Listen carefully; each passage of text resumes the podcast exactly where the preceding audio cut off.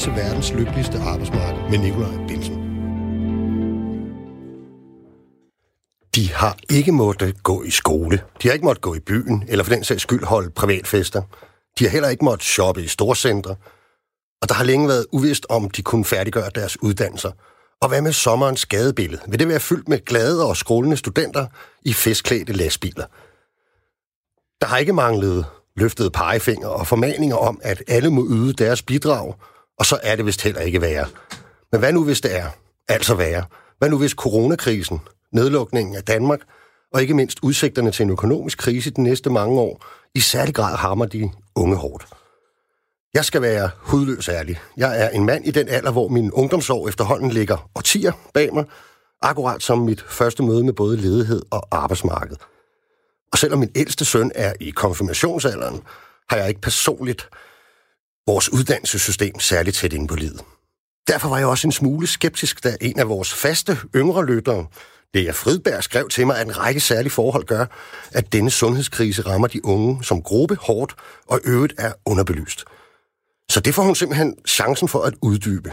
Hun er inviteret med i studiet. Der går nemlig ungdomsradio i den i dag. Vi kommer nok ikke til at snakke så meget om studenterkørsel. Til gengæld skal jeg lidt senere tale med formanden for Akademikernes Centralorganisation om nødvendigheden af en særlig indsats over for de nyuddannede ledige. Og vi kan også byde på en debat om lærlinge, mangel på praktikpladser og den såkaldte overopkrævning i arbejdsgivernes uddannelsesbidrag. Den bliver mellem den konservative uddannelsesordfører Katarina Amnesbøl samt formanden for Dansk Elforbunds Ungdom Mathias Vindhold. Mit navn er Nikolaj Bensen. Jeg er hverken ung eller gammel, hvis jeg selv skal sige det. Jeg kan dog næppe løbe fra, at jeg er 3F'er og fællestillidsmand, og ikke mindst jeres vært i den næste times tid. Velkommen til programmet. Og så har jeg jo altså, som annonceret, fået besøg af Leder Fridberg, og vi skal lige øh, høre, om øh, der er hul igennem til dig, Lea. Det er der, Nikolaj. Ej, hvor er det dejligt at høre. Kan du ikke lige sådan øh, præsentere dig selv? Hvem er egentlig, du er, Lea? Det kan jeg godt. Øhm, jeg bilder mig ind, at jeg stadig er relativt ung. Jeg er 28 år gammel, og er stadig inde det, det første år i min første job øh, på arbejdsmarkedet. Så relativt ny, kan man stadig sige, jeg er. Mm. Øhm, og udover det, så er jeg jo gammel fagforeningskvinde, har været tidligere studenterforkvinde for Dansk Magisterforening Ungdom, øh, og nu øh, DSU-kandidat, så jeg er stadig i fokus på, på de unge mennesker. Okay. Og hvis du sådan helt overordnet skal prøve at forklare mig, hvad er det, du er bekymret for i forhold til, hvordan coronakrisen den påvirker de unges tilknytning til arbejdsmarkedet? Jamen, det starter med, at i øh, da covid først rammer, så er vi altså med den her chokstate, vi bliver sendt fra arbejdsmarkedet. Jeg mærker ikke personligt selv så meget, fordi jeg kan arbejde hjemmefra på min computer, så det er fint. Men mere og mere så hører jeg fra mine venner, at de bliver hårdt ramt. Altså, der er de første, som der efter at have kæmpet et år for at komme ind på arbejdsmarkedet, mm. simpelthen bliver fyret, fordi de er først inde, så er de først ude. Mm. Så er der min veninde, som der ikke kan komme i praktik, fordi hun skal ud og røre med mennesker i sit praktikstudie. Det kan hun heller ikke. Så har jeg en veninde, som der er blevet færdig med uddannelse med topkarakter, med masser af erfaring. Hun kan ikke komme ind på arbejdsmarkedet, fordi de jobsamtaler, hun skulle gå til, bliver lige pludselig reddet væk på grund af covid-krisen. Der kommer ikke nye jobopslag op. Øh, hun kigger ud i et arbejdsliv, hvor hun ikke ved, hvornår hun kan starte. Så hun er selvfølgelig bekymret. Fordi mm. vi ved, nu længere tid det går, før du kommer ind på arbejdsmarkedet. Du ringer, står du også. Mm. Altså nu nævner du det der med, at vi kaldte det jo i gamle dage SIFU-systemet, altså sidst ind, først ud. Mm. Øh, det er jo egentlig ulovligt, må man sige. Man må faktisk ikke afskede øh, ja. på den måde, men... Øh, men det er jo dog virkeligheden øh, mange steder alligevel. Skyldes noget det der med, at mange øh, yngre måske også oplever, at de er, er først på perronen til at blive sat af. Øh, at nogle af deres ansættelsesformer måske er lidt anderledes, øh, i hvert fald i den for, for din branche, end, øh, end nogle af de lidt ældre? Jamen, det er det garanteret. Altså, det vi jo også har set siden sidste krise, det er jo, at unge er jo kun blevet mere usikre ansatte. Folk er på 0 timers kontrakter, folk er på ja, deltid, men folk er også nogle gange på de her prekære, usikre ansættelser, hvor det er måske nogle måneder ad gangen, øhm, og hvor de hele tiden skal arbejde for den, for den næste genansættelse, den næste forlængelse af kontrakten. Og når de så nemme er afskedet, så er det jo også dem, der bliver det, når en krise tror, og når man ikke er sikker på, hvad fremtiden bringer. Mm. I dag der taler vi om, hvordan coronakrisen den påvirker de unges tilknytning til arbejdsmarkedet, og derfor vil vi selvfølgelig også rigtig gerne have og høre fra nogle af jer unge, der enten har mistet deres job, eller måske er på vej ind på arbejdsmarkedet og frygter for, hvordan det vil gå. Man kan sende en sms ind på 1424, skriv R4, og så jeres besked efter et mellemrum. Og hvis man ligesom Lea har en idé til et emne, man mener, vi i det her program bør tage op, så kan man jo prøve. Det lykkes for Lea i hvert fald. Vi er stærkt modtagelige for input. Skriv en mail til arbejdesnabelag radio4.dk eller fang mig på de sociale medier eller ude i den virkelige verden, hvor end det er. Vi skal lidt senere snakke om øh, formand for Akademisk Central øh, Organisation, Lars Kvistgaard, øh, læger. Men altså, din vinkel på det her, det er jo meget dem, som, øh, hvad kan man sige, har en videregående uddannelse. Er det ikke? Mm, både og, fordi altså, det her er meget bredere end det. Det handler om, at vi er en hel generation, som der har været vidne til krise efter krise efter krise. Og det handler både omkring det arbejdsmarked, vi kommer ud til, som der er dårligere end det, som vores forældre kommer ud til. Og helt sikkert også dårligere end det, som vores bedsteforældre nogle gange kommer ud til. Men det, der jo problemet er, det er, at vi har simpelthen en generation, så der vil miste tilliden til systemet og til fællesskabet kan løse de kriser, vi står overfor. Altså det, som jeg er bekymret for, det er selvfølgelig her nu mine venner, og hvordan de skal komme igennem deres uddannelse, om den bliver dårligere, mm. om de får en, en længere vej ind til arbejdsmarkedet og mere rock i start. Men det er helt grundlæggende også, hvad er det for et, et samfund, som vi efterlader til dem? Skal de tro på fællesskaberne, når de gang på gang griber dem? Det er det, jeg er bekymret for. Okay, så du tænker i virkeligheden, på den ene side, at vi er, er ved at få noget, man måske kunne kalde for sådan en uh, corona-generation. Mm. Og det er måske også de noget yngre, altså dem helt nede i folkeskolen, uh, som, som får en, en noget øh, anderledes afslutning på deres folkeskole. Øh, det er også alle dem, som får en anderledes af, afslutning på deres øh, gymnasietid eller deres øh, erhvervsskoletid og, og så videre. Øhm, og så hvis jeg skal forstå det ret, så, så, så tænker du på, at der er altid en eller anden samfundskontrakt i, i det her samfund. Ja. Øhm, er det, er det det, du tænker på? Ja, altså vi, vi snakker jo om, i Danmark så har vi den her generationskontrakt, der handler om, at Nikolaj, du har været så sød at betale ind til et arbejdsmarked, hvor jeg så har fået lov til at uh, gå på uddannelse, fået SU, øh, og kunne fokusere på at dygtiggøre mig bedst muligt. Og så når du i gang bliver gammel om lang tid, lang, lang, lang tid, Nikolaj. Og meget lang tid. Ja, ja. Når ja. du så skal på pension, ikke også, så skal jeg nok love at betale ind til din pension mm. på arbejdsmarkedet, fordi du har gjort for mig, ikke? Det er den tillid, vi har til mm. hinanden, og vi griber hinanden. Men hvis vi nu har en generation, som der kommer ud og oplever, okay, min uddannelse blev forringet, øhm, jeg kunne ikke komme i praktik, jeg mistede mit studiejob, jeg kunne ikke komme på udveksling, mm. jeg blev simpelthen blevet dårligere uddannet, øhm, og nu kommer jeg ud til arbejdsmarkedet, som der ikke vil have mig, eller øh, kan tage mig, som det er lige nu. Altså, så har man jo ikke lyst til på samme måde at give til fællesskab, som der ikke har passet på en i en mest sårbar periode i, i ens indgang til arbejdslivet. Ikke? Mm. Der skal jo nok være dem, der vil sige i den situation, tør øjnene, der er masser af år til at bide sig fast på arbejdsmarkedet, men det skal jeg nok lade være med at sige så, ikke? Men, men altså, der, der er, du har en pointe i, at at noget af det værste, der kan ske for et samfund, det, det, det er jo at skabe sådan en strukturel ledighed. Og især øh, ved vi, at det har enorm betydning øh, for unge mennesker, deres indgang til arbejdsmarkedet, øh, om de får hængt sig ordentligt fast øh, osv. Kan man tale om, at, øh, at hjælpepakkerne for eksempel, at de måske ikke tager, tager højde for det, altså helt øh, rammer de brancher ordentligt, hvor at, øh, de unge er, eller hvad? Jeg tror måske ikke, man har forstået alvoren endnu af, hvad det betyder for generationen. Altså, det er helt sikkert, den stimuluspolitik, vi skal se ind i nu, skal jo også skabe de her nye grønne jobs forhåbentlig, mm. som der kan løse to kriser med et smæk. Vi har jo set ungdom gå på gaden for at uh, protestere mod, at klimaet ikke bliver taget alvorligt. Mm det her er både en, en trussel, men det kan også være en mulighed for at vise ungdom, at man kan løse to fluer med et smæk. Ikke? Altså løse den grønne omstilling og skabe nogle grønne arbejdspladser, for eksempel. Hmm. Er det, er det noget af det, du tror, man er, øh, hvis man er ung især? Det var jo meget, det var i hvert fald fortællingen, de unge, der drev, hvad skal vi sige, den her øh, grønne bølge ved sidste valg. Ikke? Det var meget af de unge, der drev øh, klimadagsordenen og så videre. Og der er jo allerede både politiske partier, men, øh, men også andre, hvad kan man sige, øh, kommentatorer og debattører i samfundet, som mener, at nu skal man måske øh, slække lidt på ambitionerne her. Er det noget af det, der også er en bekymring derude, at hele den grønne omstilling og, og, og hele det, at vi tager de unges øh, bekymring for fremtiden øh, alvorligt? Ja, jeg tror, det handler lidt om måske at være sit ansvar voksen i den her situation, faktisk. Mm. Øh, fordi nu har vi haft en, en meget krisebevidst ungdom, som der har oplevet dels på den ene side, at deres, øh, øh de kan se udsigt til, at deres løn øh, og deres formue øh, indkomst kommer til at være mindre i deres forældres, altså forskellen mellem generationen bliver større og større. Samtidig så arver vi dels et, et arbejdsmarked, men også en verden, som der er mere usikker, fordi man ikke har øh, taget højde for de klimaudfordringer, der er på den ene side, men også de øh, eksisterende uligheder, som der er på arbejdsmarkedet, som der kun vokser sig større. Ikke? Hvad, er det for nogle muligheder? Jamen, både i forhold til, til løn, hvor vi kan se, at jeg kommer til at have udsigt til at have mindre lønstigning end mine tidligere forældre. Jeg kommer også til at have mere usikkert arbejdsliv. Altså lige nu er jeg i en korttidsansættelse, eller i hvert fald en usikker kontrakt, ikke? Mm. Øhm, og det er mange af mine venner. Vi har i forventninger, om vi kommer ud på arbejdsmarkedet, hvor vi ikke kommer til at sidde i de her faste, lange stillinger, som vores forældre gjorde. Vi skal til at skulle lave kludetæppeøkonomi med flere forskellige indtægter, eller vi skal være i flere usikre jobs, før vi lander til faste jobs. Og det er jo et arbejdsmarked, som vi ikke har skabt. Det er et arbejdsmarked, som vi har arvet. På samme måde, som vi skal arve i klode, så der måske er lidt mere slidt i den, som vores ja, ja. forældre vokser op i. Ja.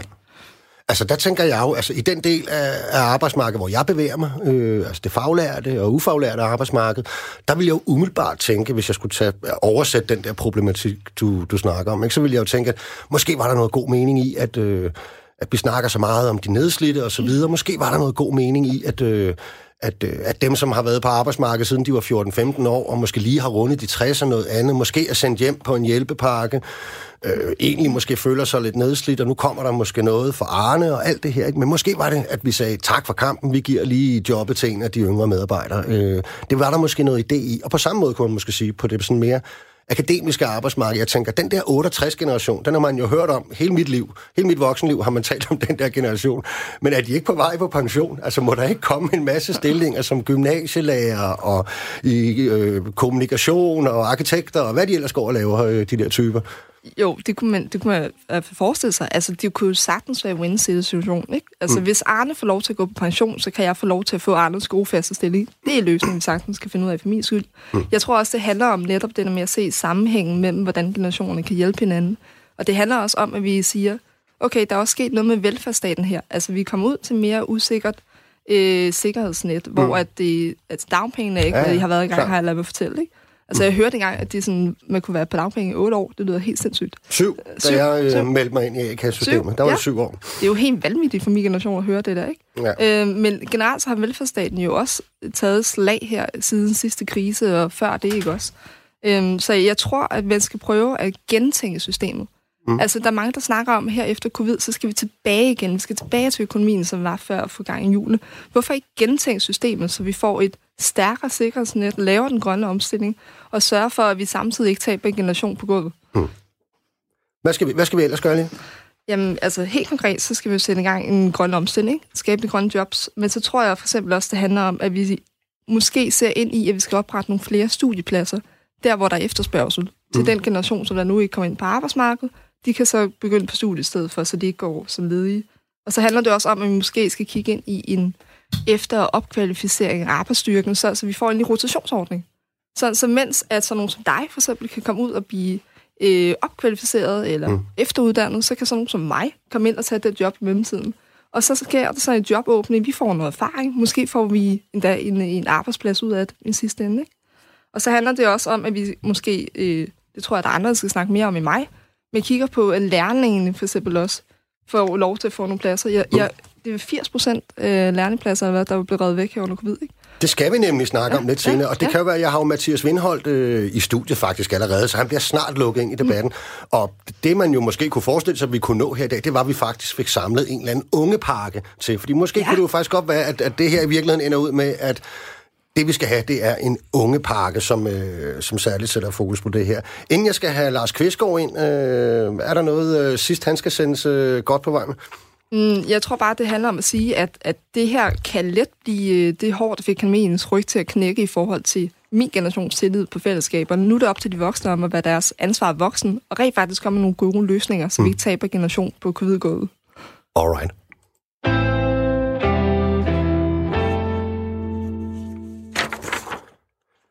En økonomisk krise rammer også den unge generation hårdt. Der er flere, der frygter for, hvad krisen kommer til at betyde for de unges tilknytning til arbejdsmarkedet, og at der ligefrem er udsigt til, at ungdomsarbejdsløsheden vil stige markant den kommende tid. Derfor mener fagforeningen Akademikerne, at der er brug for en hjælpepakke til nyuddannede. Og jeg skulle meget gerne have formanden for Akademikerne, Lars Kvistgaard, med over en telefon, ikke? Det er korrekt, ja. Hej Lars. Hvorfor mener I, at der ligefrem er brug for en hjælpepakke til nyuddannede? Jamen, det mener vi, fordi når du kigger øh, tilbage i historien, så kan du se, at når der har været økonomiske kriser, så er det øh, i første og fremmest, øh, kan man sige, de, de ufaglærte, og så de unge i særdeleshed, som kommer til at få sværere tilgang til arbejdsmarkedet. Og vi kan faktisk allerede se det øh, nu, hvis man kigger på de seneste ledestal fra, fra Danmarks Statistik, så kan vi se, at gruppen af de 25 til de 29-årige, det er dem, som har steget, hvis ledighed er steget mest i den her coronaperiode. Så belært af erfaringen, så synes vi, at det fornuftige vil sådan set være at være på forkant øh, og sige, jamen vi ved, når der kommer økonomiske kriser, at så kommer det til at ramme den her gruppe hårdt. Det er en gruppe af unge studerende, som jo ikke på nogen måde har kunnet indstille sig på, at vi kommer ind i den her voldsomme økonomiske opbremsning og nedfrysning af arbejdsmarkedet. Øh, så derfor synes vi simpelthen, det er fornuftigt, at øh, vi politisk allerede nu prøver at tage hånd omkring, kan man sige, de udfordringer, der kommer til at være for den, øh, den her generation af nyuddannede. Mm.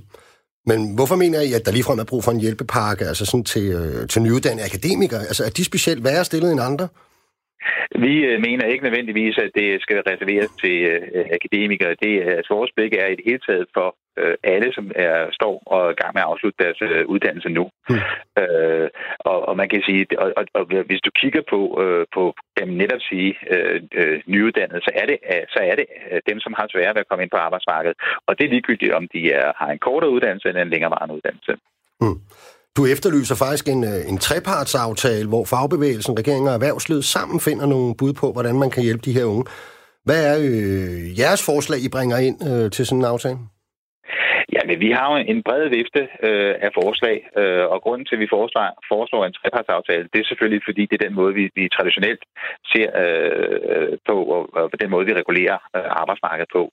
Men, men for mig at se, jamen, så, så handler det om, at der skal, der skal to ting til, øh, i hvert fald. Og det ene er selvfølgelig, at vi retter øh, blikket mod, hvad skal det gøre, at gøre det attraktivt for virksomhederne at ansætte øh, nyuddannede. Øh, og det kunne være, øh, kan man sige, øh, skulle, skulle virksomhederne have forrang øh, til offentlig øh, udbud, dem som ansætter nyuddannede. Det er jo noget, man kender øh, fra øh, i forhold til dem, som ansætter øh, kan man sige, lærlinge, at, at de også kan få en forrang ved, ved, ved udbud. Så det var i hvert fald en ting at sige, at det skal være attraktivt for virksomheder at ansætte øh, nyuddannede. Det kunne også være, kan man sige, øh, øh, øh give, give øh, øget mulighed for, for, for virksomhedspraktik osv. Så, så det er en del af det. Og den anden del er jo så at sige, at de, som Øh, er nyuddannede, og som nu bliver ramt øh, på ledigheden, jamen vi synes, at, at det burde være rimeligt, at de fik lidt mere elastik i de dagpengekrav, som de bliver ramt overfor, fordi vi ved, at det bliver sværere at komme ind og få det første job. Og hvad, hvad, hvad skulle den elastik være? Jamen, det kunne, kunne jo for eksempel være, at øh, hvad hedder det, sætte, sætte øh, dagpengeklippene på standby for nyuddannede, altså dem, som nu er omfattet af virksomhedspraktik eller, eller løntilskud. Eller øh, at et nyuddannet fra 2020, jamen de fik faktisk øh, tre, tre gange, øh, tre klip mere øh, øh, af, af dimittent dagpenge for eksempel. Så de har for en lidt længere periode til at kunne se, at få fat i de her første jobs, som de skal ud og have. Er, er du ikke lidt bange for, Lars, at du ved, når man kommer med sådan nogle her forslag, så, så noget af den sang, der bliver sunget i dele af erhvervslivet i hvert fald, det er jo, at og endnu flere krav øh, til udbudene. De synes, det er rigeligt besværligt og konkurrenceforvridende i forvejen, det der med, at, øh, at man skal have lærlinge og, og sådan noget. Øh, der er jo også nogle, øh, nogen fra erhvervslivet, som, øh, som, som måske ved en helt anden vej, altså som snakker, du ved, ungdomsløn og sådan en, en særlig lavere sats, I måske også vil blive presset på til, til de næste offentlige overenskomstforhandlinger, at det kunne være en vej ind for at få nogle af de øh, nye unge akademikere ind på arbejdsmarkedet? Jamen, altså, jeg synes jo sådan set, øh, også før det her, øh, øh den her krise så sat ind, altså, så havde vi en god dialog med, med arbejdsgiverne i forhold til, hvordan er det, vi kan få øh, de nyuddannede hurtigere ud, ud på arbejdsmarkedet i job. Øh, og og ja, jeg skal jo ikke kunne sige, hvad de, øh, hvad de kan, kan finde på at møde, øh, møde den her gruppe med. Altså, vi synes jo, det er naturligt, at man måske kigger på, på netop, som sagt, nogle af de ordninger, man også kender i dag med mulighederne for, for, for virksomhedspraktik og, og, og, og, og løntilskud. Fordi det er nogle af de ting, som vi ved, at der, der, der skaber øh, faste varige job for den her gruppe. Mm. Hvis du skulle give sådan et øh, råd til, til unge nyuddannede akademikere, hvad skulle det så være? Hvordan sælger de sig selv bedst over for, for virksomheder i sådan her krigstid? Jamen, altså på den måde, så tænker jeg jo, at det, det der er rådene og virkemidlerne er jo, jo de samme, som, som det var før. Ikke? Altså, ja. det er jo, at, at, at, at forhåbentlig har de haft et studiejob, som de kan, de kan anvise til, at de har noget erfaring. Så er det at, at, at søge bredt øh, og selvfølgelig øh, lægge sin, sin jobsøgningsindsats derefter, der mm. hvor, man, hvor, man, hvor man tror, jobbene er. Mm. Kan, vi, kan vi ikke lidt komme til at, at stå i sådan en... Øh sådan en lidt mærkelig situation, hvor vi på den ene side øh, synes, det er enormt forfærdeligt, at de unge ikke kan komme ind på arbejdsmarkedet og bide sig fast der. Og samtidig, hvis man nu vælger at gå op i en, en lidt anden gruppe, altså seniorerne for eksempel, så ved vi jo også, at, at mange vil mene, at øh, jamen, det er da også forholdsvis urimeligt, at, at, at de ligesom skulle betale øh, for den her krise bagefter, og det er måske endnu værre at blive arbejdsløs, hvis man er 61 eller 59 år for den sags skyld bare. Ikke? Øh, kan man ikke komme i sådan lidt et, øh, en situation, hvor man skal vælge imellem nogle, nogle lidt åndssvage under? Nej, jeg synes ikke. Jeg synes, vi skal, vi skal passe på med at, at, at spille generationerne øh, ud over mm. for hinanden. Øh, der er ingen tvivl om, at det er forfærdeligt, hvis du er en senior medarbejder, og du mister dit job og har, har svært ved at komme, komme, komme ind på arbejdsmarkedet. Men det er jo nogle af de hjælpeordninger, som der allerede har været vedtaget til virksomhederne, har jo netop været målrettet mod dem, som har jobs for arbejdsmarkedet, at de skal kunne holde fast i jobbene. Her taler vi jo om en hel generation. Jeg, jeg mener, det er om over 80.000 unge mennesker, som står og skal, skal ud på arbejdsmarkedet her øh, efter sommerferien, og som, og som kigger ind på et arbejdsmarked, som er frosset fuldstændig is. Øh, og det synes jeg sådan set er, en opgave for os alle sammen at sige, vi skal ikke have en corona-generation af, unge øh, langtidsledige. Vi skal simpelthen lade dem, lade dem øh, få adgang til de åbninger og de jobs, som der, som, som der nu måtte være. Der er kommet et par sms'er herind, og man kan hele tiden sms'er ind på 1424, skriv R4, og så din besked efter et mellemrum. Men der er kommet en helt konkret til dig, Lars, faktisk. Er akademikerne AC enige i, at værdig tilbagetrækning for nedslidte, det vil sige en ret til tidligere pension, kan være et af initiativerne til at bekæmpe den stigende ungdomsarbejdsløshed? Hvis nedslidte lønmodtagere trækker sig tilbage fra arbejdsmarkedet, vil det selvsagt efterlade ledige jobs til ledige unge og nyuddannede. Jeg tror måske, der sigtes mere til, til, til andre dele af arbejdsmarkedet her i virkeligheden, Lars. Men hvad, hvad tænker du om det? Jeg synes, jeg synes øh, at, at, at vi skal passe på, at vi ikke blander de ting sammen. Altså, fordi der er jo ingen tvivl om, at vi skal have øh, et arbejdsmarked, hvor den, som er nedslidt og så videre, at de skal have en mulighed for at komme, komme, komme ud af arbejdsmarkedet. Øh, Øh, omvendt skal vi jo selvfølgelig også have en mulighed for, at, øh, at der er job øh, til dem, som skal ud og have det efter deres uddannelse. Og, og selvom, som jeg siger, selvom begge ting har noget med beskæftigelsen at gøre, så synes jeg, at vi skal passe på med at lave den kobling. Mm. Og øh, hele nøgleåret her, det er jo faktisk at få skabt nogle jobs øh, ret hurtigt efter, efter hele den her situation. Jeg ved, I ja. også er kommet med en masse udspil til, til, til genopstart, tror jeg, som I kalder det, ikke? Ja. Øh, kan du ikke lige prøve at sige kort om det, Lars? Jo, men altså, vi, er, vi har, vi har øh, for nylig øh, her i sidste uge kommet med, med, med en række forslag til, øh, hvordan kan vi, øh, kan, man sige, kan vi få rettet op på, på, på, på, på, på landet igen. Og det handler jo selvfølgelig noget om, øh, hvordan er det, vi får investeret øh, vi, øh, i samfundet og, og så videre. Og så handler det selvfølgelig også om nogle steder, hvor der kan være fokuspunkter, øh, som, som øh, er noget af det der, der også skal kunne bringe os videre på, på, øh, øh på den anden side af krisen. Nu hørte jeg øh, lige før, I snakkede omkring øh, grønne jobs og så videre, at det øh, klimaet og så videre, det er et af de steder, vi synes, at man, man, man, man bør fokusere på. Vi synes også, at, øh, at, at øh, noget af det, som, som jo kendetegner øh, danske arbejdsmarked og danske virksomheder, det er, at de er vidensintensive og konkurrencedygtige gennem deres viden, og derfor mener vi også, det er vigtigt at fastholde og øge øh, udgifterne til, til forskning, for eksempel. Yes. Lea Fridberg, som sidder med her i studiet, hun vil gerne lige ind, Lars, så du kan lige få lov at høre på hende kort. Ja, jeg, jeg synes jo, det er, nogle, det er nogle fine forslag. Jeg tror bare, det, det strider lidt på mig, i hvert fald der, Nicolaj, hvor du siger, at et forslag kunne være, at unge fik måske lidt mindre løn, for at de kunne komme ind og få nogle pladser. Øhm, der tror jeg måske mere, at man skal vente om at sige, som arbejdsgiver, så har man også et særligt ansvar. Man kan måske sige, at øh, i det offentlige, så kunne man have nogle øh, forpligtelser i kommunerne til at sige, okay, vi ansætter en vis del, skal være unge, nyuddannede, når vi nyansætter folk. Man kan også sige, for eksempel, hvis man er privat, så kan man sige, i stedet for, at de unge skal have mindre i, i indtægt, så kan man sige, at de slipper måske for noget af den her øh, lønsumsafgift, sådan så man sikrer sig, at, øh, at det ikke er de unge, der betaler regningen for den her krise. Ikke? Altså, fordi problemet er jo grundlæggende set, at øh, den lønudvikling, der er, er relativt dårligere for unge end de ældre. Så der er ikke generationskonflikt, som der er på spil her. Det synes jeg, vi skal være mere opmærksom på. Er der en generationskonflikt, Lars? Altså, der er jo, der, der er jo ingen tvivl om, som, som, som, som læger er inde på, at, at øh, man kan sige, øh, du bliver jo ramt øh, som, som, som ung og, og ny på arbejdsmarkedet, hvis, hvis lønningerne falder. Øh, Øh, og, og, og fordi det, det, det, er jo, det er jo, kan man sige, kommer jo til at påvirke hele din livsløn, og jo selvfølgelig også de muligheder for også at, at spare op til både, kan man sige, øh, familie og hjem og så videre, om pension på, på et senere tidspunkt. Så på den måde, så, øh, så skal, skal vi selvfølgelig også være opmærksom på, at, at, at det, er, det er ordnet og rimelige vilkår, og også ordentligt lønnede vilkår, som, som, som, som de nyuddannede møder, når de kommer ud på de her jobs. Okay. Lars Kvistgaard, formand for Akademikernes Centralorganisation. Øh, tusind tak, fordi du ville medvirke i programmet. Det var så det.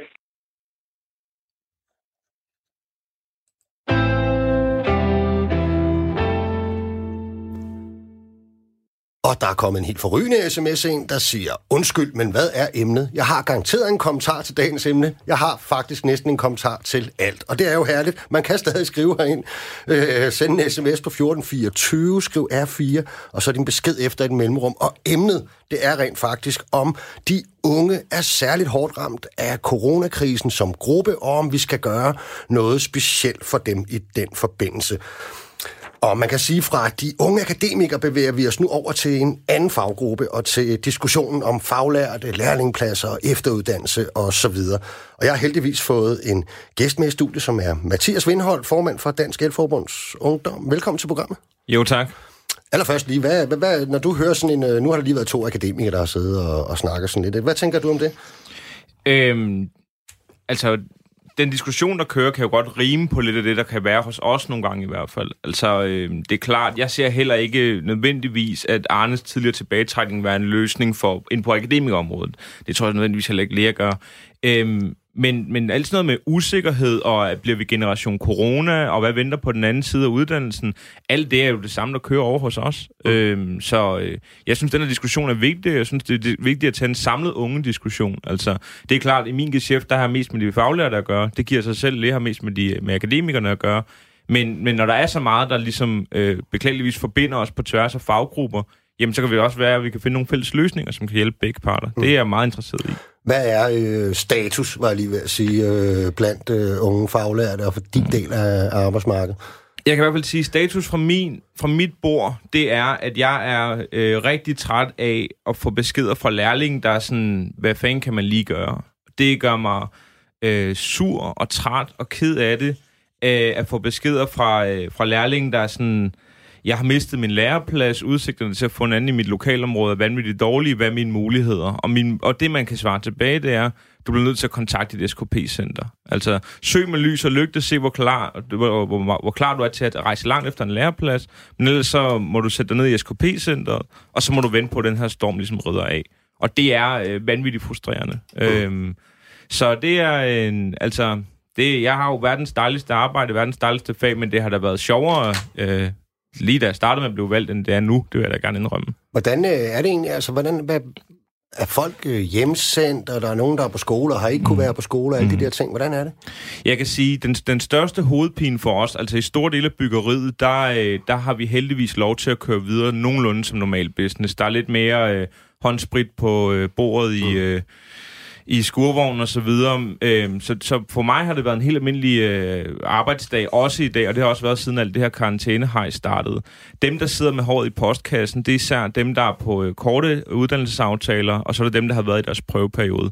Der er næsten alle sammen dem, som er blevet opsagt eller ikke er blevet forlænget. De, øh, det er dem, der står i klart den vanskeligste situation lige nu.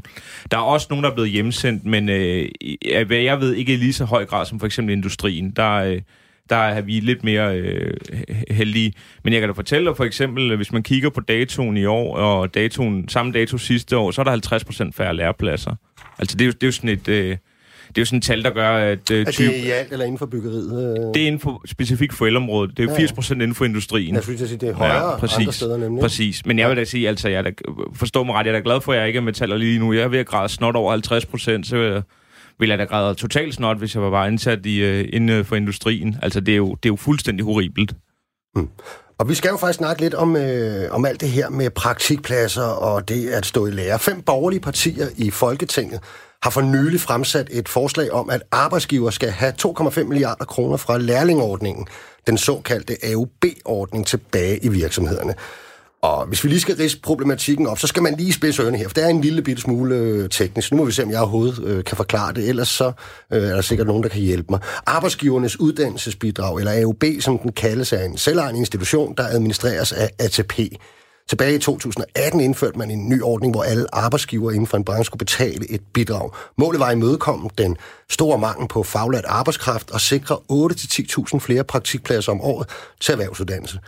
Groft sagt kan man sige, at det er en slags øh, stok- og guldrødsordning, hvor de virksomheder, som opretter praktikpladser, belønnes, mens de, som ikke bidrager nok på denne front, bliver opkrævet en afgift. Det viser sig til gengæld, at øh, der ikke er blevet oprettet praktikpladser nok. Så ikke bare er der en stor opsparing af midler i ordningen, der er ifølge Rigsrevisionens rapport fra april måned direkte sket en overopkrævning. Og det er de penge, som skal tilbage til virksomhederne, mener øh, de borgerlige partier. Og jeg skulle meget gerne have med på en mm. telefon nu Katarina Amlisbøl, som er uddannelsesordfører og meget andet for de konservative folkeparti, ikke? Jo. Velkommen til programmet. Godmorgen. Ja, tak, eller god formiddag. Ja, god formiddag. Ikke? Øhm, Jo. Hvorfor har de borgerlige med de konservative i spidsen stillet det her forslag? Jamen, det har vi, fordi vi kan ikke sidde statsrevisorernes øh, kritik overhørig. Altså, det kan vi ikke som folketing. Der er vi nødt til at tage statsrevisorernes kritik alvorligt. Det betyder slet ikke, at vi er altså, kritiske over for AUB-ordningen, eller på den måde, at det, det skal ændres. Det, vi beder om nu, det er jo ikke, at, at man skal stoppe den, eller vi skal bare tilbage for alle penge. Det handler om lige nu, på den korte bane under corona, at de næste seks måneder skal virksomhederne ikke opkræves deres indbetaling, for der står allerede 4,6 milliarder. Så vi, og i den her krisesituation, så siger vi, at vi må lige tage den her kritik alvorligt. Vi sætter lige en time-out. Vi suspenderer indbetaling. Det giver en likviditet tilbage til virksomheden på 1,7 milliarder. Så det er heller ikke 2,5, det er 1,7. Men i Ja. princippet er det det, vi gør, det er at sige, Altså, vi giver ikke lige en økonomisk hjælpepakke, vi giver penge, men nu sparer vi jer for den indbetaling, for der er faktisk penge nok. Og så håber vi jo med det her, at vi får sat gang i en diskussion om, hvordan vi får styrket erhvervsuddannelserne. Vi siger, at det her tiltag, det er ikke noget med, at det skal løse øh, problemerne med manglende uddannelsesaftaler, og, og vi har jo et kæmpe problem med at få styrket erhvervsuddannelser. Mm. Det er jo kørt løbende. Men nu skal vi altså sætte gang i det ved at se på, et, virker den her ordning også? Altså, og det er jo sammen med alle parterne. Men vi gør det her som ansvarlige inde i Folketinget, at vi kan jo ikke sidde og øh, høre, lade statsrevisorernes kritik være overhørig. Alright. Mathias Vindhold, formand for Dansk Elforbunds Ungdom. Hvorfor er det en dårlig idé at føre de her overskudspenge for ordningen tilbage til de virksomheder, som jo i den grad vel godt kan bruge lidt kapitalindsprøjtning i de her tider alligevel? Det, det tror jeg også sagtens, de kan. Altså, jeg tror egentlig, at, at både Katarina og jeg har, den, har to hensigter. Det ene må være, at virksomhederne kommer bedst muligt ud på den anden side af den her krise, og det andet er, at der burde gerne stå 0 kroner på den der AUB-konto. Altså, hensigten er jo ikke, at der skal være en, en formue. Det er fuldstændig rigtigt, men forhistorien til det her er jo også, at man har lavet en erhvervsskolereform, samtidig med, at for et par år siden, at AUB var ved at gå på røven, øhm, og derfor så satte man indbetalingerne op. Man satte jo blandt andet op, op, fordi man havde en forventning om, at i 2020 skulle der være 25 procent af en ungdomsårgang, der tog en erhvervsuddannelse, og i 2030 Nej, undskyld, 2025, der skal det være 30 procent af tegn. Vi, vi snuser stadig rundt på de der 20 procent. Så det er jo ud fra, ja. altså det der også står i den der rapport fra statsreviserne, er jo, at altså, den grundlæggende kritik er jo ikke i nødvendigvis kun indbetalingerne. Det er jo, at indtægter og udgifter ikke stemmer overens. Hvorfor gør de ikke det? Det er jo fordi, der er nogle virksomheder, der ikke har været deres ansvar bevidst og taget lærling. Det er den, det er den pointe, jeg gerne vil tilbage til. Så vil jeg også gerne diskutere, hvordan vi kan hjælpe virksomhederne. Jeg synes, der er masser. Jeg synes, øh, Venstre har præsenteret et spændende forslag omkring en krisefond. Der er nogen, der har snakket om, at de indfrosne feriepengemidler skal udbetales til folk for nogle penge i hænderne og gå ud og bruge dem. Alt det synes jeg lyder sindssygt spændende. Mm. Men lige på det her område, der er jeg så bange for, at vi kommer til at stå i en situation om 5 eller 10 år, hvis der kommer en pukkel af, lær- af lærling, der ikke kan få en læreplads. At så snakker vi altså ikke coronakrise, snakker vi faglærte krise i 10. potens. Fordi vi kan se inden for elområdet for eksempel, der, er- der, er- der, øh, der er der fare for, at du kan miste en halv øh, ungdomsårgang. Altså et halvt hold af faglærte mister du hvert år. Og det er jo folk, der bliver efterspurgt på den anden side af arbejdsmarkedet. Øhm, så det er, altså, jeg kan godt forstå hensigten, men jeg, jeg er bange for, at man kommer til at vingeskyde øh, virksomhederne på det lange løb. Okay. Katarina, har Mathias ikke ret i, at når der er en overbetaling, så skyldes det vel, at, at virksomheden ikke i tilstrækkelig grad har taget lærling ind? Øh, det kan man ikke lige sætte sammen på den måde. Det handler noget om, om man betaler for meget. Og vi, der var faktisk et forslag i december bare om at nedsætte den indbetaling. For lige nu betaler jo alle virksomheder. Mm. Du betaler jo også, der har også været kritikordning. Altså det kan være et lille, en, en lille fotograf eller et marketingfirma, der sidder i en lejlighed på Nørrebro. De har simpelthen ikke råd til at, at have mulighed for at tage en praktikant. De skal alle sammen betale ind. Der er så andre, der måske springer over, hvor gavet er lavt, så der bliver simpelthen ikke lavet nok uddannelsespladser. Øhm, og det er jo selvfølgelig en udfordring. Men det her, vi lige siger nu, det er, at der bliver betalt for meget ind til noget i forhold til, hvad der bruges. Og vi har jo sat det, der hedder en solnedgangsklausul. Den gælder jo kun til resten af året. Det er jo ikke noget, som bare skal fortsætte i en uenighed. Vi siger en timeout, i skal ikke betale nu, fordi der er jo altså en økonomisk krise, og vi håber jo på, at den her 1,7 milliard kommer ud i virksomhederne, så de bliver bedre til at overleve, også til at fastholde de lærlinge, de har, og også forhåbentlig kan indgå nogle nye aftaler. Altså, Mathias har jo fuldstændig ret i, at det er jo et kæmpe problem, det her, altså på hele erhvervsuddannelserne, at vi ikke får mere end de der 20 procent, og vi har nogle målsætninger, som jo slet ikke er lykkedes endnu. Og der skal vi jo tale sammen med, med de forskellige parter, som jeg også taler med, for at få indspark for erhvervsskoler, for andre øh, fagforbund og høre, altså hvad er det, der skal til her? Mm. Og vi skal jo både se på nu, altså der er en før corona og en efter corona. Og vi skal også lige se, hvor meget påvirker coronakrisen egentlig øh, problemet lige nu. Altså, er der et fald? Har der været en stigende, stigning i opsigelser? Så skal vi hurtigt sætte ind der og lave noget brændslukning. Øh, vi må lige se på tallene først, men så skal vi jo se på, altså på den lange bane nu her, hvad gør vi for at få styrket de erhvervsuddannelser, for at indgå flere uddannelsesaftaler? Mathias?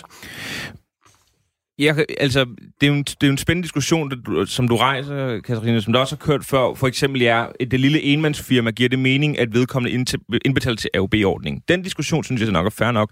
Men det her forslag går jo ikke på, at ved, det kun er vedkommende, der skal have penge tilbage. Det er alle virksomheder, der nogensinde har indbetalt til ordningen. Altså også dem, som systematisk altså har mulighed, har ressourcer, har plads til at kunne tage lærlingen, men bare ikke har gjort det. Jeg forstår ikke, hvorfor, at når vi er i en krisesituation, er det så dem, vi skal holde hånden under, i stedet for de virksomheder, som faktisk tager det her lærlingansvar. Jeg synes, der er masser af muligheder for at få de her penge op i kassen. Jeg vil også gerne have dem op i kassen. Men så lad os da kigge på at sætte øh, refusionssatsen op. Lad os kigge på, kunne man lave en midlertidig ordning, hvor du ikke bare betaler for skoleperioder, men også for arbejdsperioder. Kunne det være en mulighed, så vi faktisk holder hånd under de her lærlinge? Det vil jeg hellere gøre, end, end, end egentlig bare kaste nogle af helikopterpenge ud, eller hvad fanden man kalder det, mm. uagtet af, om, om virksomheden har taget lærling eller ej. Jeg synes, det er den forkerte vej at gå. Katarina? Ja, jeg synes, det er rigtig fedt at høre, at Mathias har en masse gode idéer og forslag til, hvordan vi kan styrke erhvervsuddannelserne, og det er jo også det, der gerne skulle komme på bordet med det her. Der, hvor jeg synes, at kæden måske hopper lige af nu, det er, hvis vi skal gå ned og, og mikroadministrere og se, hvem der skal have tilbage. Altså, det bliver jo et kæmpe arbejde at skulle sidde og se, har du taget lærning, har du ikke taget lærning? Og alt det administration, der ligger i det. Altså, det her, det handler om, at vi får sat lige en stopper i indbetaling her til og meget snart fra 1. juli og til resten af året. Det er jo ikke penge, vi smider ud, at vi skal trække for noget. Det er bare penge, vi ikke får ind. Så det er jo sige, det er jo, synes jeg, er en meget nem løsning for lige at stoppe op. Så står der fortsat jo over 4,5 milliard, og dem skal vi jo se på nu, altså over de næste seks måneder. Hvordan skal de bruges meget bedre til, at vi får styrket vores erhvervs, øh, uddannelser.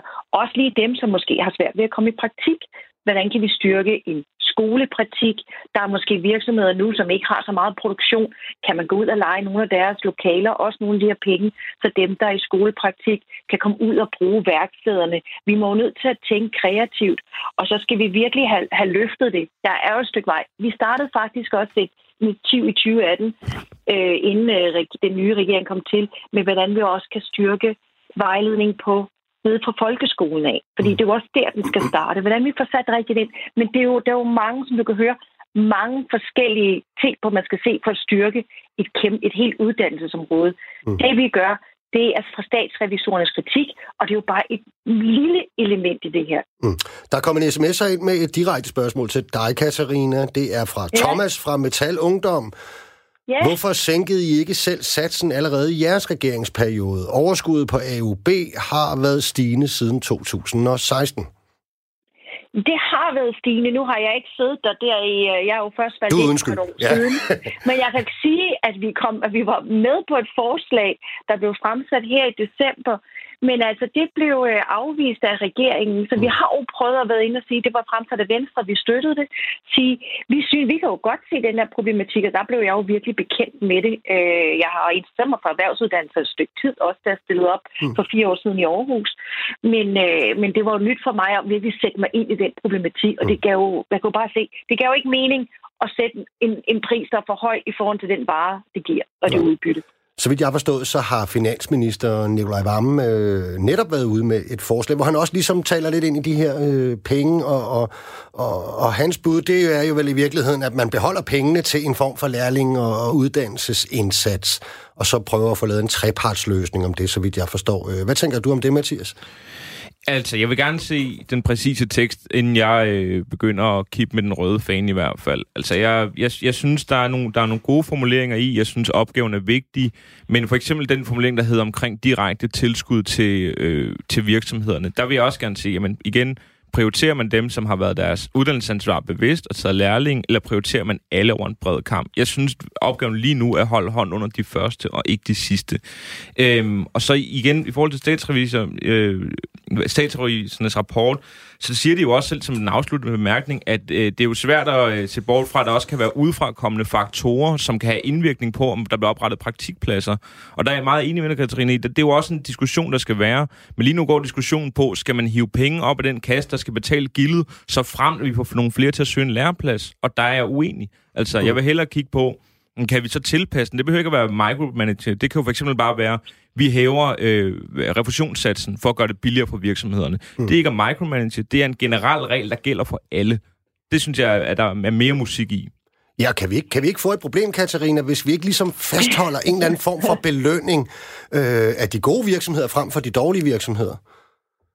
Men, men altså, vi, det skal lige være, helt, altså, være klar med, hvad vi taler om. Vi hiver jo ikke penge op af kassen nu.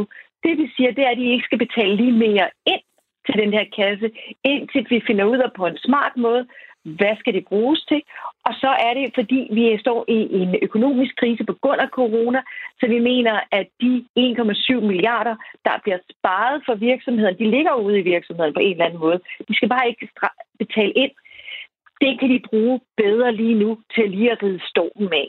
Jeg synes, det er jo rigtig godt, at Nikolaj Vammen nu tager initiativ. Altså, vi er jo glade for, at regeringen nu kalder ind til forhandling. Og det, det har jeg lidt det indtryk af, at det er faktisk vores forslag, der har sparket det i gang. Det mm. fik jeg i hvert fald at vide af, af fredag aften for Dansk Arbejdsgiverforening og andre. Nu var de kaldt ind, og det havde jo nok noget at gøre med det her forslag.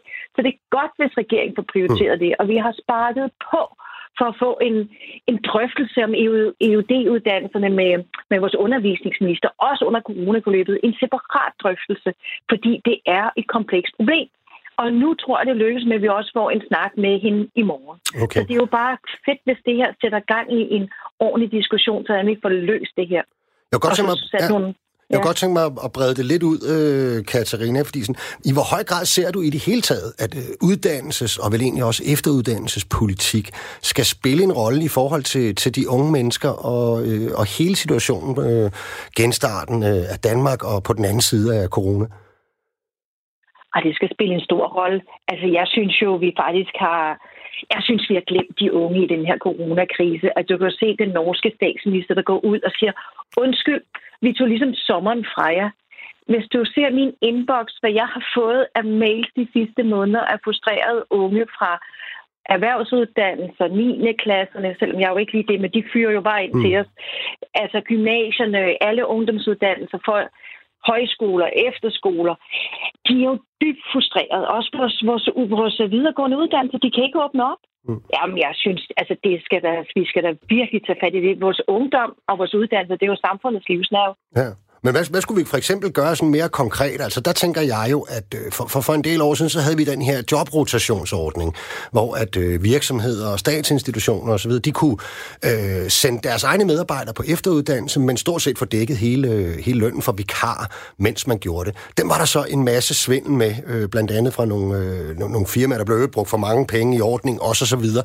Men er det ikke noget af det, man skal ind på igen? Øh, for for eksempel efteruddanne nogle af de ufaglærte, og så... Øh, øh, give plads til nogle af de ufaglærte arbejdsløse, der kan komme ind, eller faglærte, der skal videre i systemet osv. Kunne det være en model?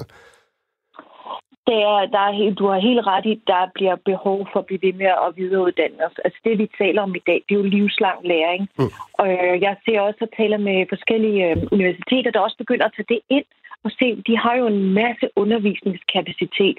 Og det er jo ikke, fordi man skal gå ind og tage en helt ny master eller kandidat eller bachelor, men de kunne for eksempel udbyde mange kurser løbende og til virksomheder. Nogen er i gang med det. Og også meget nu med altså det helt digitale, kan vi jo også lave uddannelse smart. Det har vi mm. da lært noget af coronatiden også.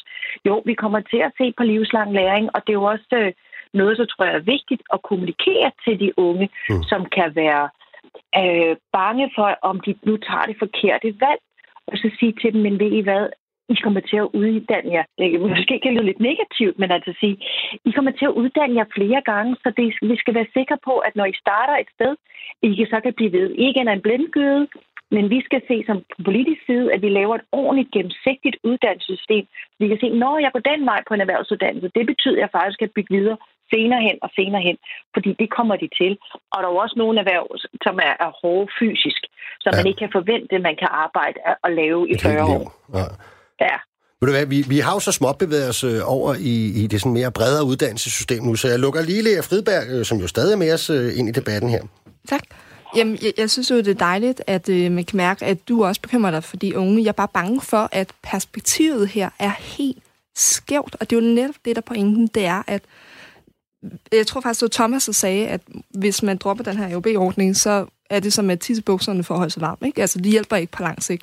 Og det, man jo beder om, det, som man risikerer, det er jo, at man siger til de unge, at de skal betale for, at virksomhederne bliver polstret gennem krisen. Og det er bare det forkerte hensyn at tage lige nu, synes jeg. Altså, problemet bliver jo ikke mindre, fordi det her er jo ikke et problem, så vi kan spritte af. Og det er ikke et problem, som der går væk, hvis vi bare overdøver det med fællessang. Altså, vi ser jo ud i en generation, som der kommer ud på et arbejdsmarked eller gennem studiet, som der er dårligere end det, som de havde altså en udsigt til før. Ikke? Øhm, og det kan jo godt være, at krisen ikke har kostet sådan menneskeliv. Hurra for det, og 7 i 13, super dejligt. Men vi risikerer, at det kommer til at koste en generation på arbejdsmarkedet nogle gode vilkår. Så det er også bare derfor, jeg siger, hvis vi kan, der hvor vi kan, så skal vi prioritere at sørge for, at generationen får et, et godt og bedre start på arbejdslivet, i det, som de har udsigt til nu. Og det betyder altså også, at vi skal beskytte de ordninger, som der er til for de unge, og investere mere. Altså i stedet for, så kunne man jo sige, at man kunne se på den her kompensation, som lærer, lærningen får under deres, øh, deres lærningophold i forhold til altså, lønudgifterne, som der bliver støttet fra statens side af. Altså at vende den om på den måde. Mm.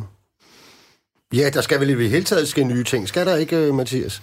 Jo, og det, og det er også derfor, jeg synes, den her debat er så vanvittigt ærgerlig, fordi det bliver endnu et, hvad kan man sige, en skovl fuld lort på det bjerg, der er historien omkring erhvervsuddannelserne. Det er endnu en gang historien om, okay, man har simpelthen ikke formået at bruge pengene, der skulle være er øremærket til at tage flere lærlinge. Jamen, øh, så lad os bare, øh, så lad os øh, midlertidigt stoppe indbetalingerne. Hvorfor er det ikke Blå Blok, der starter en diskussion om, hvordan vi får brugt de her penge på at tage nogle flere lærlinge? Hvorfor er det ikke det, vi sidder diskutere det her studie. Altså, jeg, synes, jeg er så træt af, at vi sidder her endnu en gang, samme diskussion. Vi kan ikke få unge til at tage en erhvervsuddannelse. Hvad fanden skal vi gøre? Øhm, og så, jeg, jeg gætter på, at vi også sidder her næste år. Det er i hvert fald det, jeg frygter. Det skal Katarina Amnesbøl lige have lov at svare på.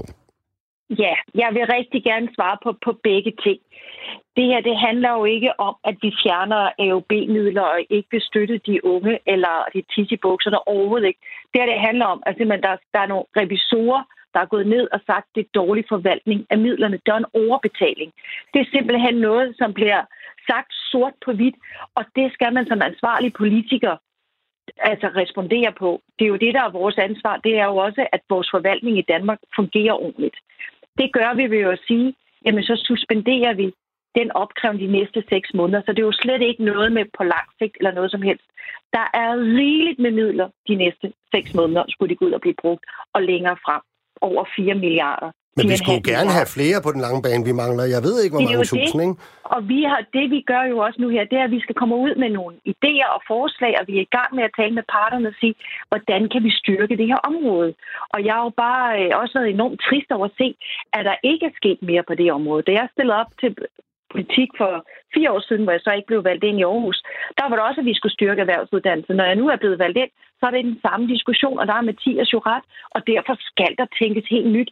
Men lad være med at koble AUB-suspension af midler som en forvaltningsmæssig udfordring til, at det er den måde, vi vil løse erhvervsuddannelsen på. Altså, der er lige en afkobling her.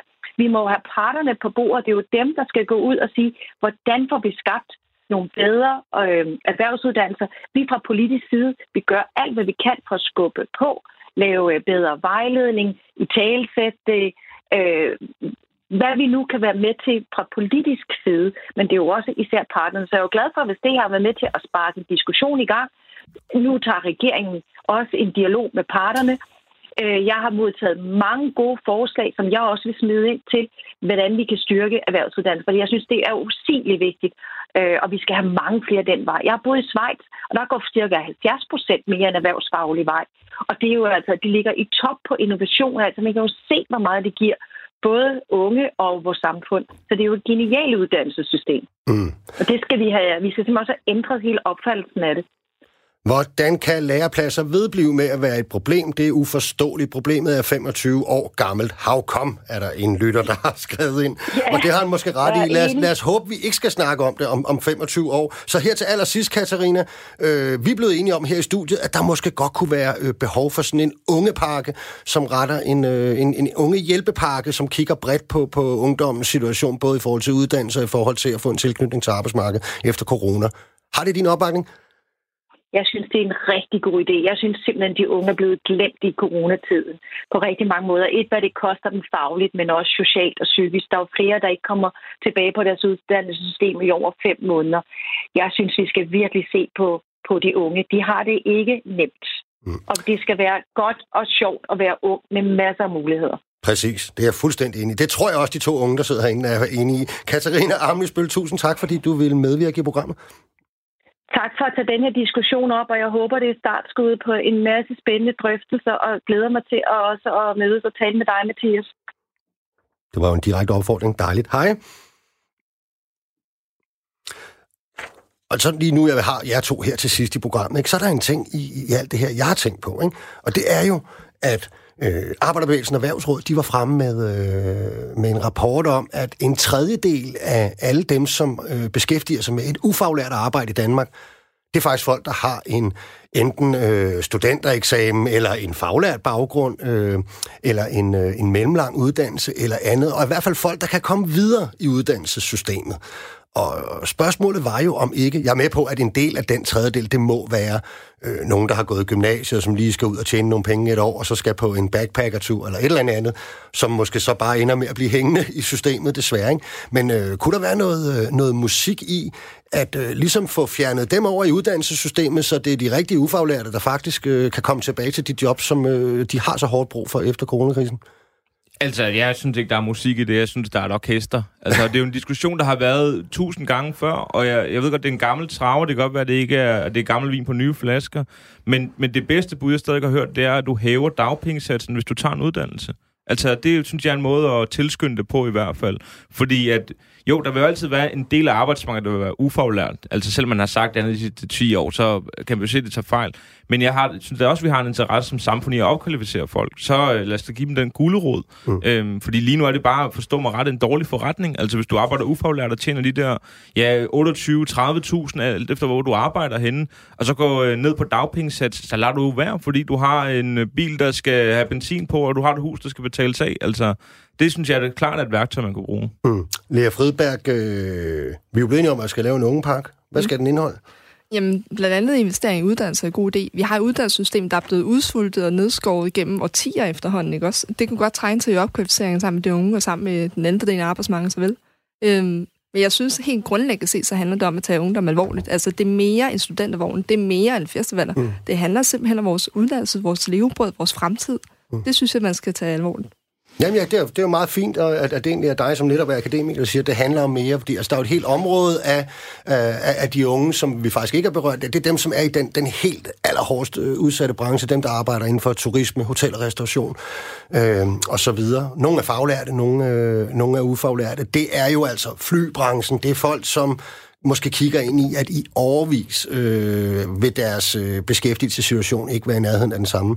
Kort, Mathias? Meget kort. Man kan i hvert fald sidde og tænke over, at hvis vi har haft et dagpengesystem, der fungerede, så ville vi ikke have brug for alle de her lønrefusionsordninger. Det lærte jeg Frederik Vad formen for DSU, og det synes jeg faktisk var en rigtig god pointe. Mm.